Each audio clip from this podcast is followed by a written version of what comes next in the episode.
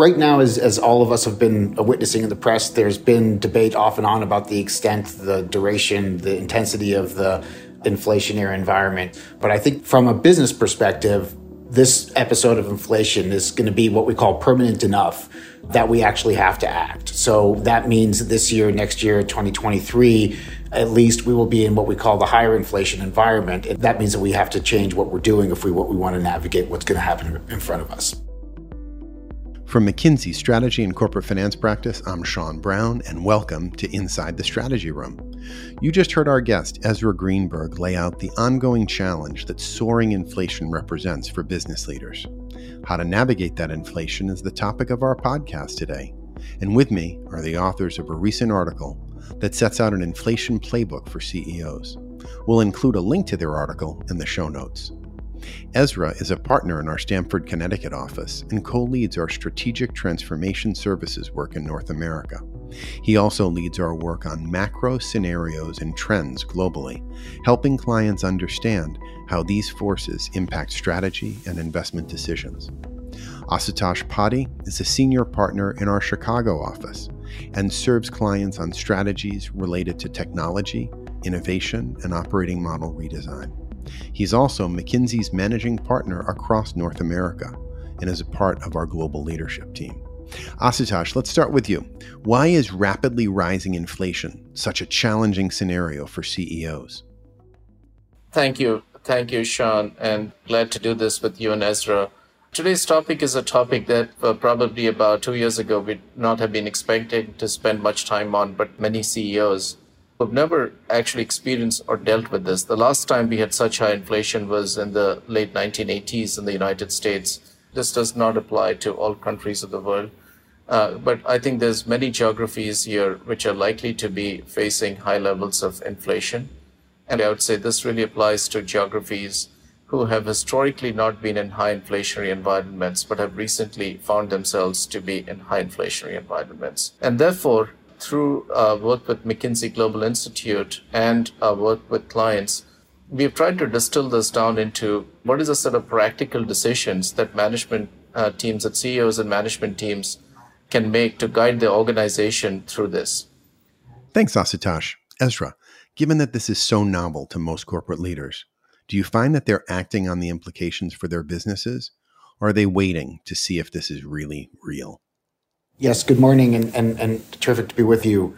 Right now, as, as all of us have been witnessing in the press, there's been debate off and on about the extent, the duration, the intensity of the inflationary environment. But I think from a business perspective, this episode of inflation is going to be what we call permanent enough that we actually have to act. So that means this year, next year, 2023, at least we will be in what we call the higher inflation environment. And that means we have to change what we're doing if we what we want to navigate what's going to happen in front of us. And therefore, there's a lot of echo chambers currently around how real the inflation is. And as Ezra said, our perspective is it's probably real enough that it merits uh, senior management attention and CEO and board attention. We're finding that about half the CEOs and boards are now convinced that we are, that inflation is permanent enough and are ready to act on it. The other half are still getting their heads around it, right? So they're still asking the questions: What if? What happens? Uh, what happens under different scenarios for energy security, for food, and so on? The second part of the reaction is very much around what's the playbook to deal with this, because we've not dealt with this before. And uh, on a practical basis, we see the six levers that organization can focus on. Thanks. Can you walk us through them at a high level? Uh, the first and foremost is how do you start to redesign your product and service offerings uh, for valued availability? But indeed, many of the offers that made sense in a uh, in a low inflation environment may or may not make economic sense anymore. The second topic is around supply chain. And this is a moment where resilience has become very important, even as companies are negotiating and dealing with high inflationary pressures. This is also an opportunity to think about what the next chapter looks like and a few keywords that I'd highlight are digital, agility, and resilience. The third lever is procurement. And I think while there might be a tendency to go in and hammer suppliers and so on, I think this is as much an opportunity to be able to transform procurement into a function that really drives and becomes a real strategic partner to CEOs and someone and and uh, and take a through cycle mindset here.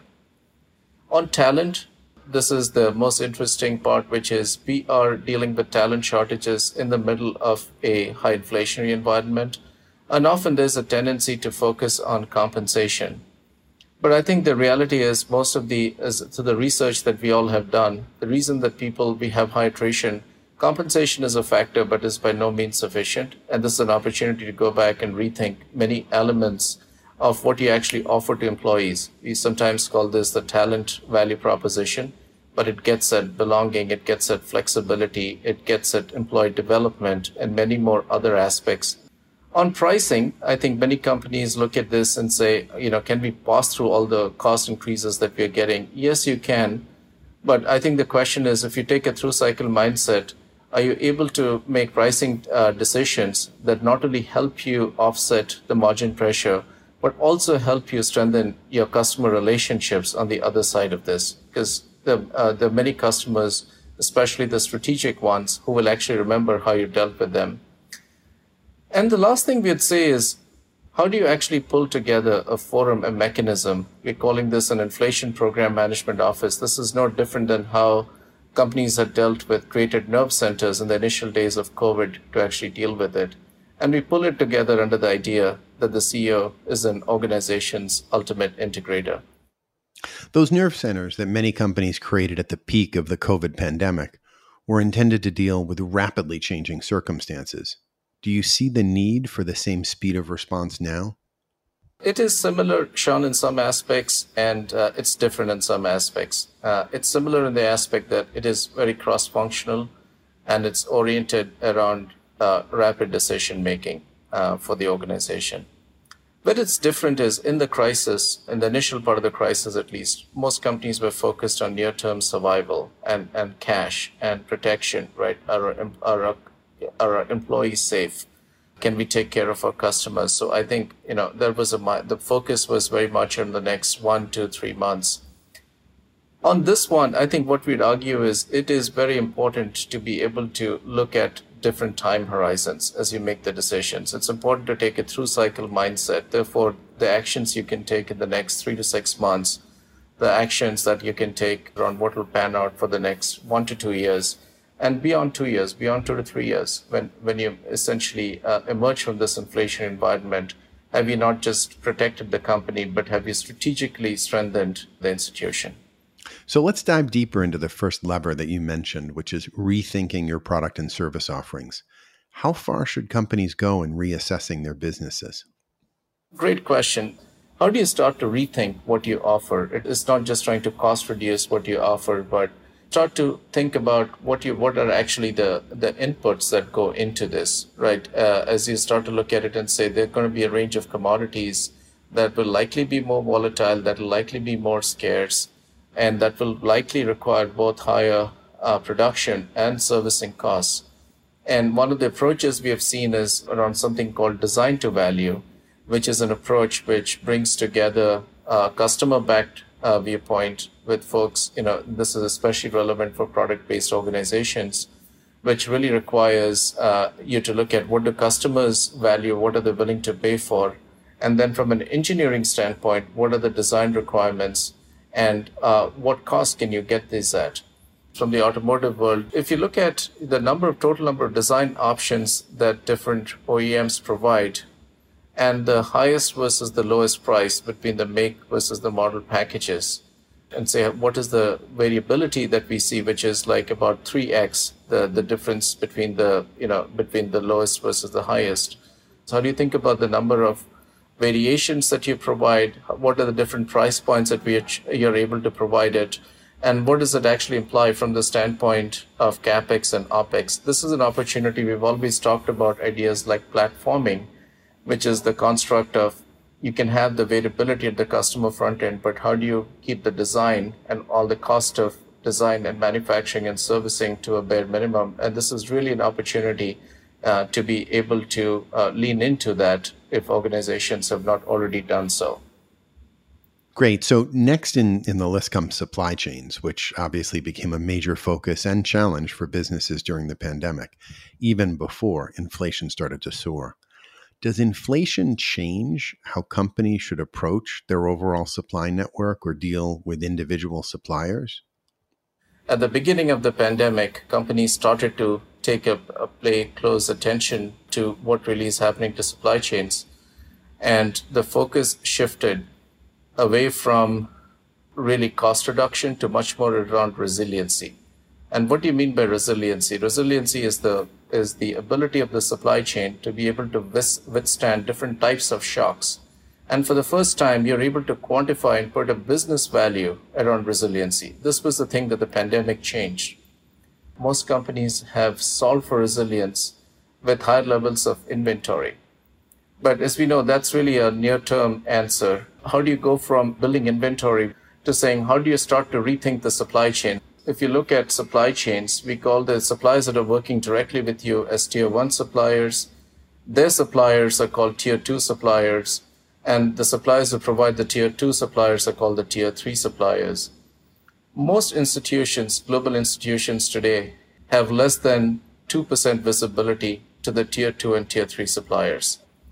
And what companies are starting to now do is to start to develop visibility into that by using digital by using analytics and by just working through the diligence to say what are the most important uh, what are the most uh, who are the most critical components and therefore who are the most critical suppliers what are the risk factors that they should consider so the specifics will vary for each institution but you could look at it and say across the different aspects of what your supply base looks like where do you start to build resilience and mitigate risk? An example of a medtech uh, player who had roughly about 400 pliers, but through this exercise, what they were able to do is to distill it and boil it down to around 20 or so that they identified as critical and high risk, which gave them a practical strategy around how they could start to build resilience and agility into the supply chain.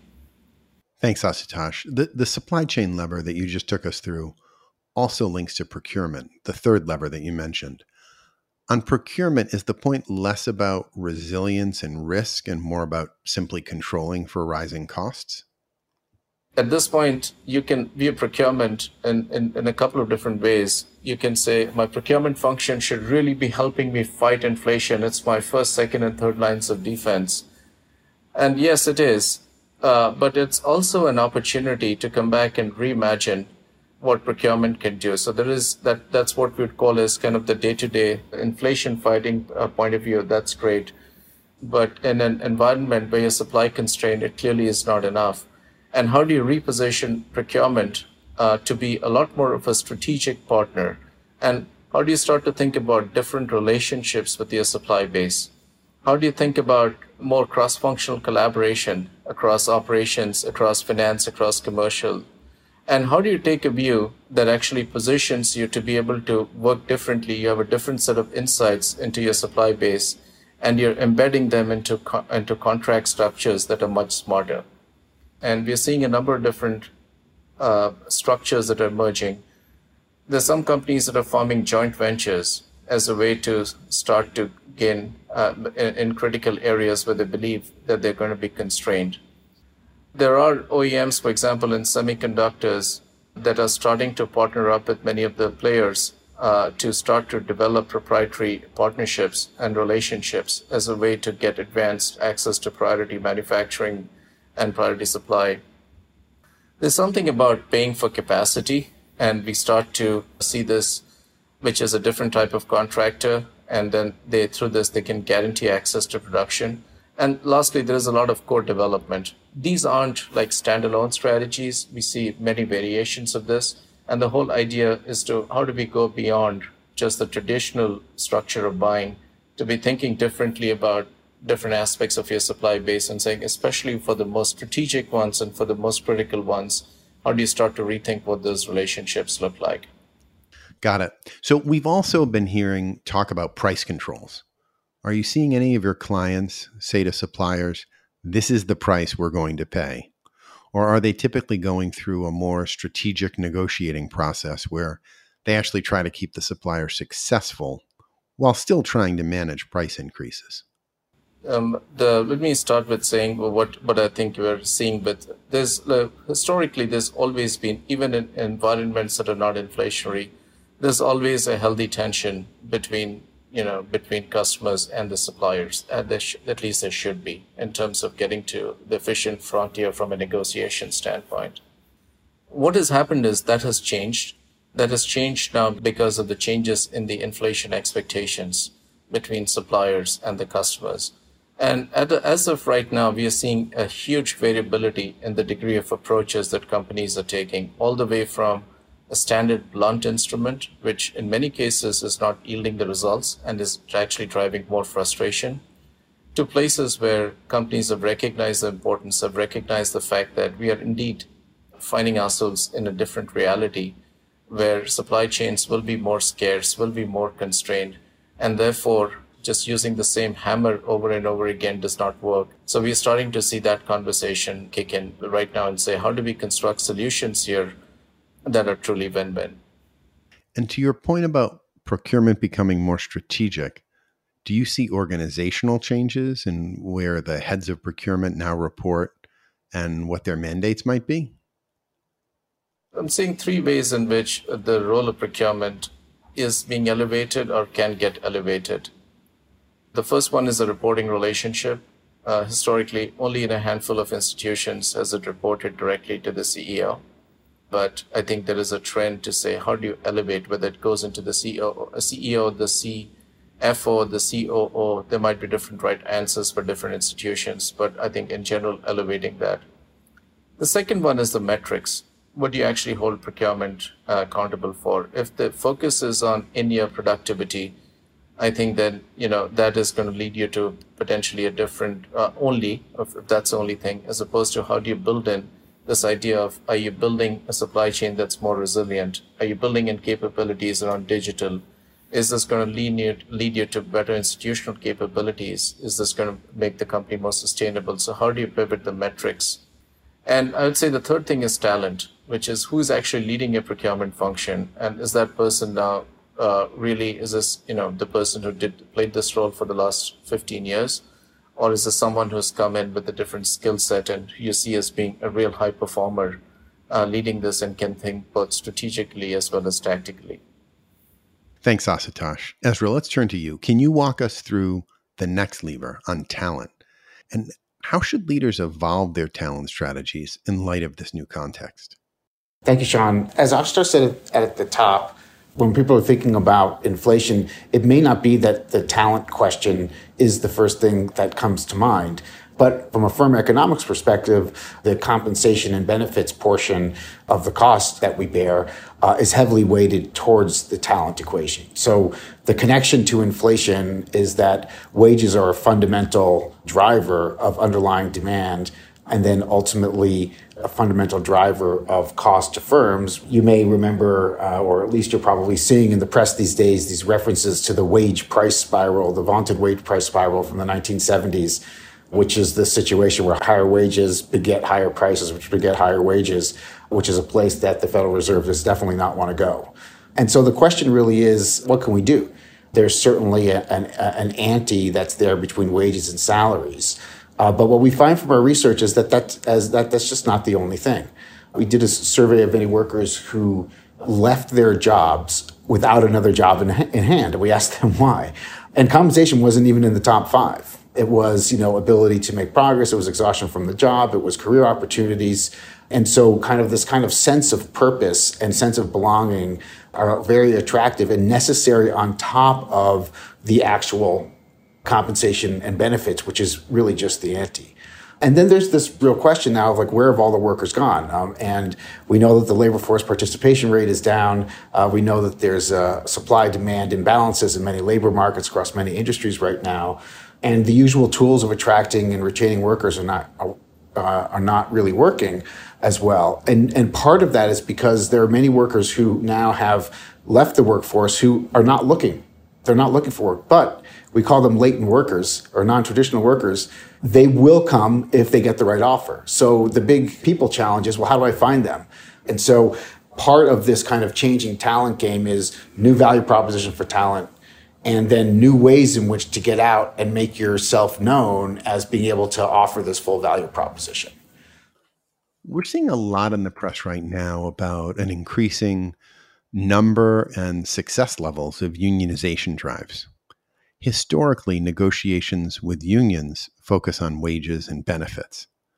Are companies that do what you just described seeing less pressure on wages and benefits or less pressure to unionize? So let's. Uh, there's kind of two sets of issues in there that we should talk about. That the first one was, okay, well, how do we get people to stay, right?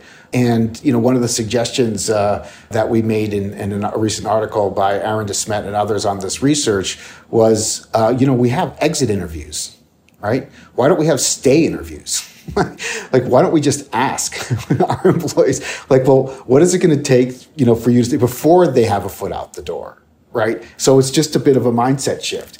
And the factors that we have from the research are around you know autonomy and also being part of a community and being able to contribute uh, and having recognition and all of those very soft kind of human things which we all need to feel fulfilled.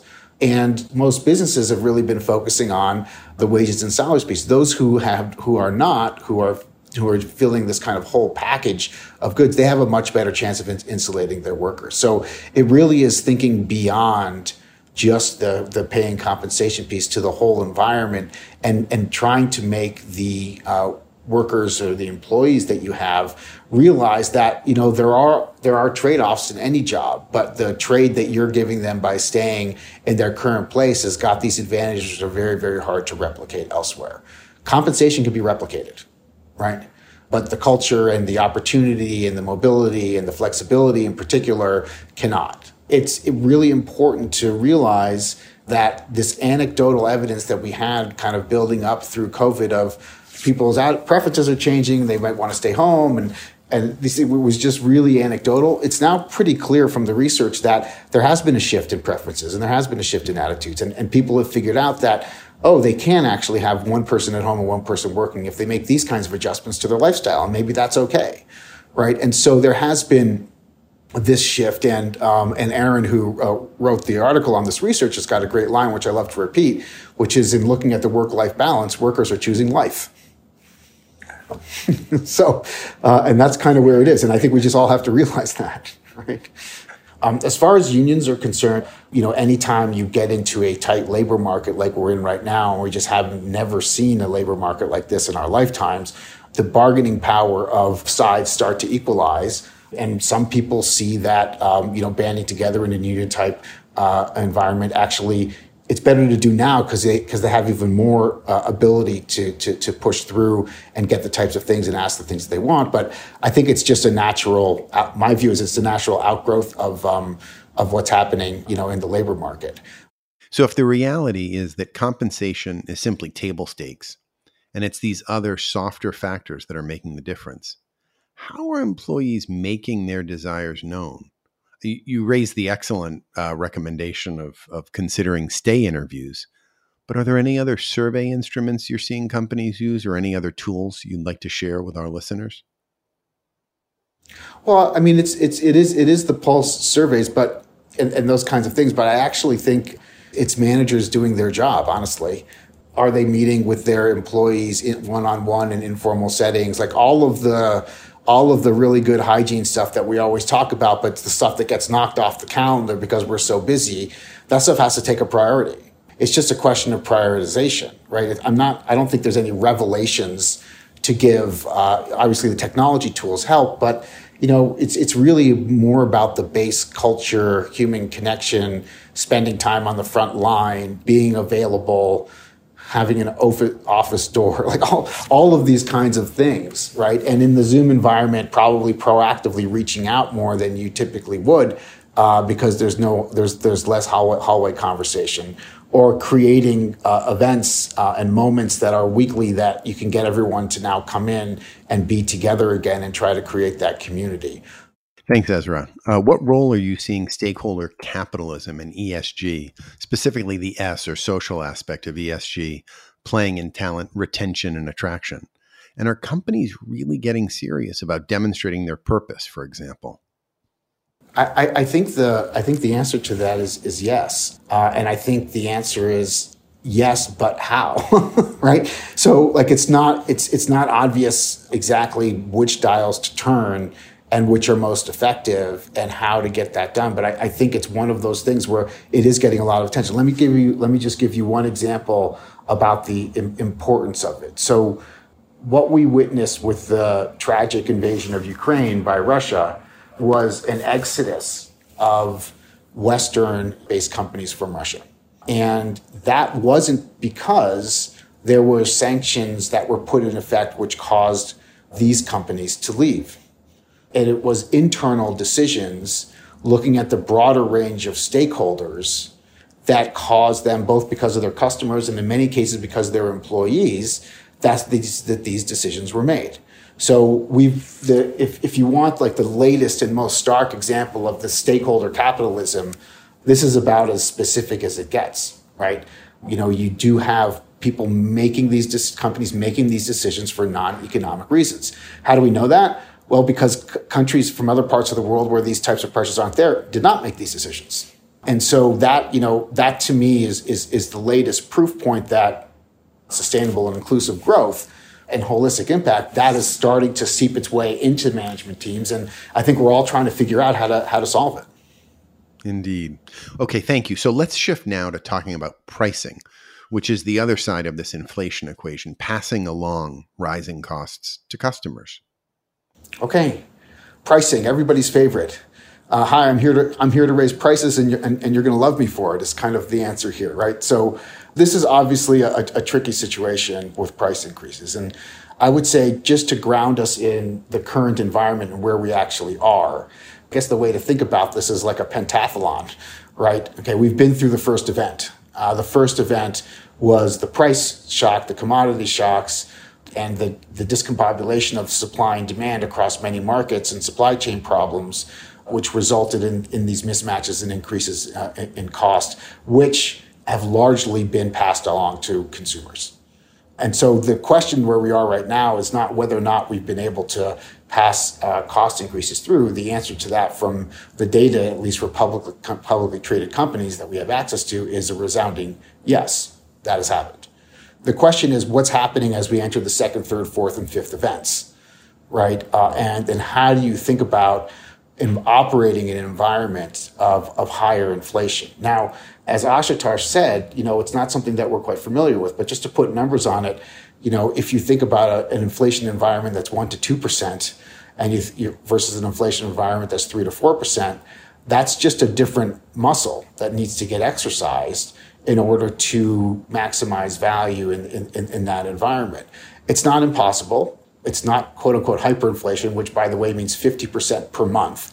Uh, and we're, we're right now in the U.S. last reading eight percent on a year, so we're not we're not anywhere near what we would call hyperinflation, uh, but it's still significant. And I think that the what are the what our pricing practice has concluded is that I mean there's just a, a whole bunch of levers, right? Uh, beyond just the price lever that allows us to keep control of that kind of frontline commercial relationship, and that working with customers so that they understand what you're going through and you understand what they're going through can actually go a long way. I had a client uh, who was a B2B client who was faced with some very significant increases in commodity prices.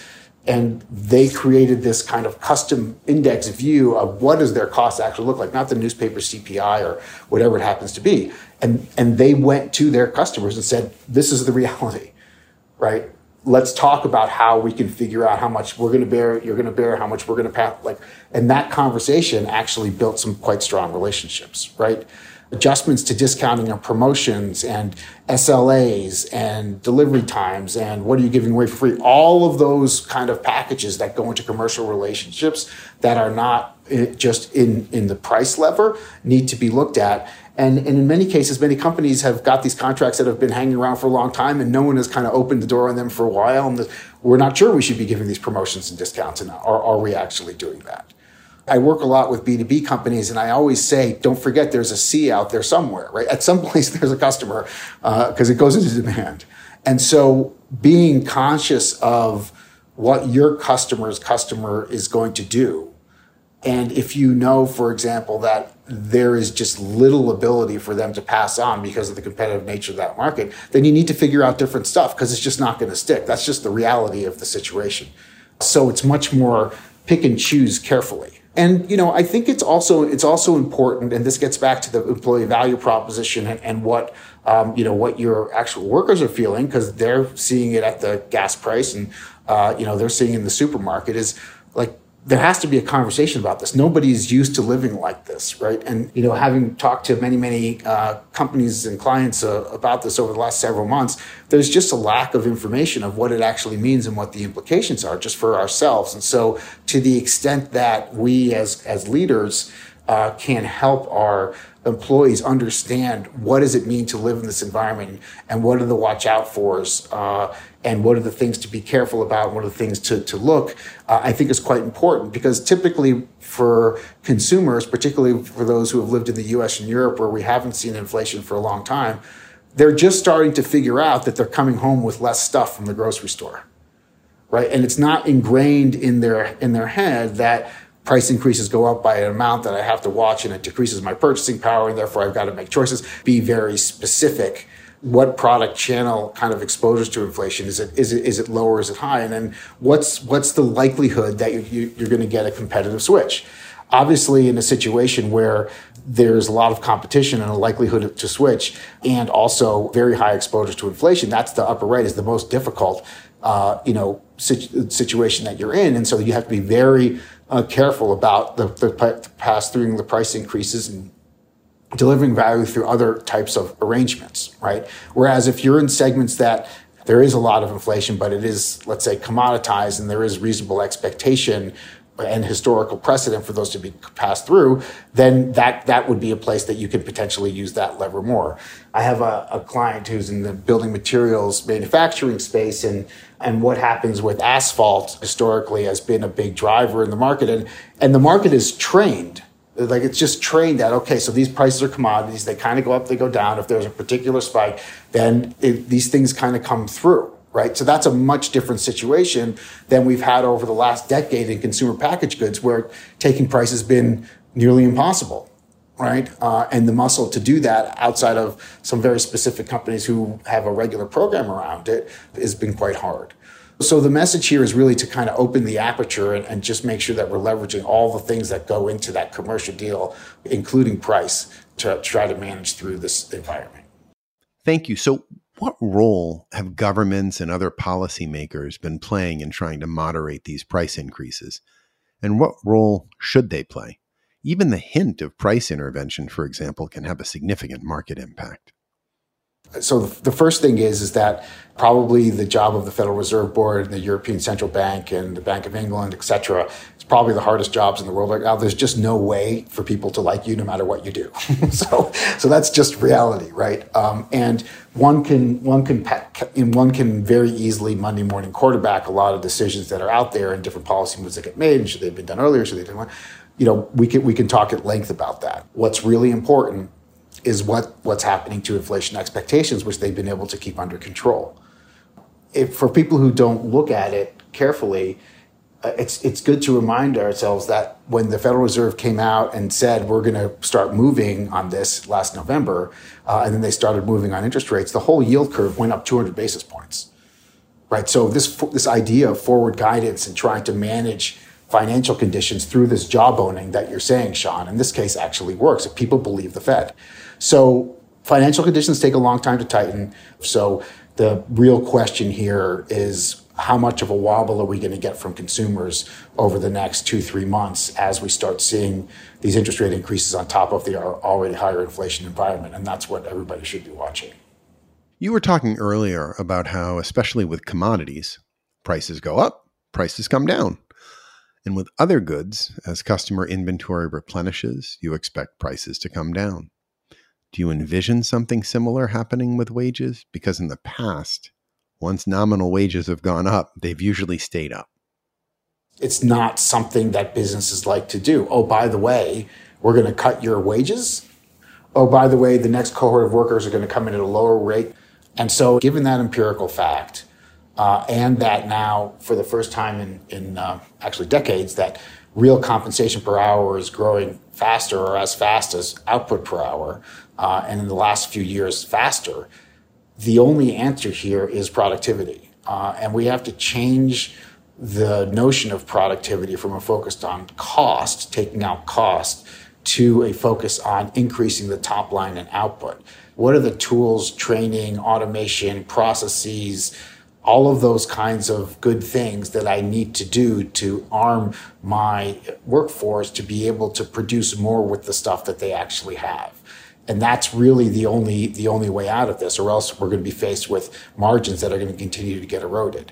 Uh, so it's it's a mindset shift to think about productivity from the face of the top line, but that's really what we're encouraging folks to do. So think about um, here's one that we're all familiar with because we all seem to wait in airports too much. In the U.S., like we still have a bunch of people driving around on these little cars in the airports and pulling planes in and out, like doing. In in many countries in the world, that's all completely automated. How many people do we have to have? And what's the productivity of people that are on the tarmac that have these automated capabilities versus those that don't? And how do you kind of make that? How do you make that case? That's a real that's a real thing. I, I, like to also remind everyone of when Toyota came to the US many decades ago, and it took 15 years for then the big four and now the big three to figure out what on earth the Toyota production system actually was uh, and adopt it. If you actually look at the numbers, 50%, 50% of the productivity improvements over that time period were from pure process, pure process improvement. Uh, so, if you want to successfully change processes across an organization, though, you probably need a company wide effort. Is this where the Inflation Program Management Office comes in? Yeah, so this is one of those situations where top down leadership need to bring the cross functional team together. Uh, and we all know how hard that is. It's easy to say, but we have to change the incentives of all of the functions so that they actually can work together to tackle this problem. It's not going to be just the commercial folks. It's going to be supply chain. It's going to be procurement. It's going to be, you know, design. It's going to be everything. HR are all going to need to be at the table to do this. But the only way that it actually happens is if there is a mandate that's set by the leadership and that there is direct reporting from that team directly to the CEO or the N minus one, whoever's responsible for it to make sure that it gets done. Because unless it gets elevated to that level and you have a systematic approach to track execution, diagnose wins and losses, correct course, unless that's actually happening and it's being communicated and we're putting real effort against it, it's just going to be another you know bureaucratic structure that people are going to end up getting um, getting sick of and, and bypassing. Well, it's easy to talk about another group reporting into the CEO, but CEOs are already pretty busy. In your experience, how does the CEO make room for this new effort? In other words, if this is a priority, what are you seeing them deprioritize to make room for this? So, we actually think that doing this right will reduce the burden on the CEO. Let's just say it's the CFO who is the head of, of the Inflation Program Management Office, which is kind of a logical assumption. They already report directly into the CEO. So the question is do we have the right mandate for that office so that issues that need to get escalated to the CEO actually do versus what's happening now, which is the CEO is being brought in as the decision maker for all these kind of, well, this is not on our song sheet. What do we do? Well, we better, we better escalate because it's not, we don't have the approval or it's not our decision authority or we're not sure. And so all of that stuff is ending up on the desk of the CEO right now. So I think it's a question of like trying to package all that stuff, put it over here get get real management, high level senior management time with the CEO mandate on it so that the organization pays attention and then use this kind of escalation mechanism as needed. And we believe in, and if we talk to our, our colleagues on the CEO excellence uh, work that we've done, that ability to do that well, could actually give the CEO the opportunity to kind of go up a level and, and, and reassert their broader view, which is where they should be spending their attention. Thanks so much, Ezra. And thank you also, Asutosh. Really appreciate you taking the time with us today. Thank you, Sean. Thank you, Sean. And thank you to all our listeners for joining us today. We hope you enjoyed the conversation. You can find Ezra and Asutosh's article, Navigating Inflation, a new playbook for CEOs, on McKinsey.com. You can also find transcripts of our past discussions on the Inside the Strategy Room podcast collection page at mckinsey.com slash ITSR where you can easily explore our library of more than 100 previous episodes. If you'd like to share feedback or an idea for a future podcast, please email us at inside the strategy room at mckinsey.com. Finally, if you'd like to receive alerts on our latest insights, you can sign up on our podcast collection page at mckinsey.com slash ITSR, or follow us on Twitter at MCK Strategy, or connect with us on LinkedIn on the McKinsey Strategy and Corporate Finance Practice page. Thanks again for listening. We look forward to having you join us again soon inside the Strategy Room.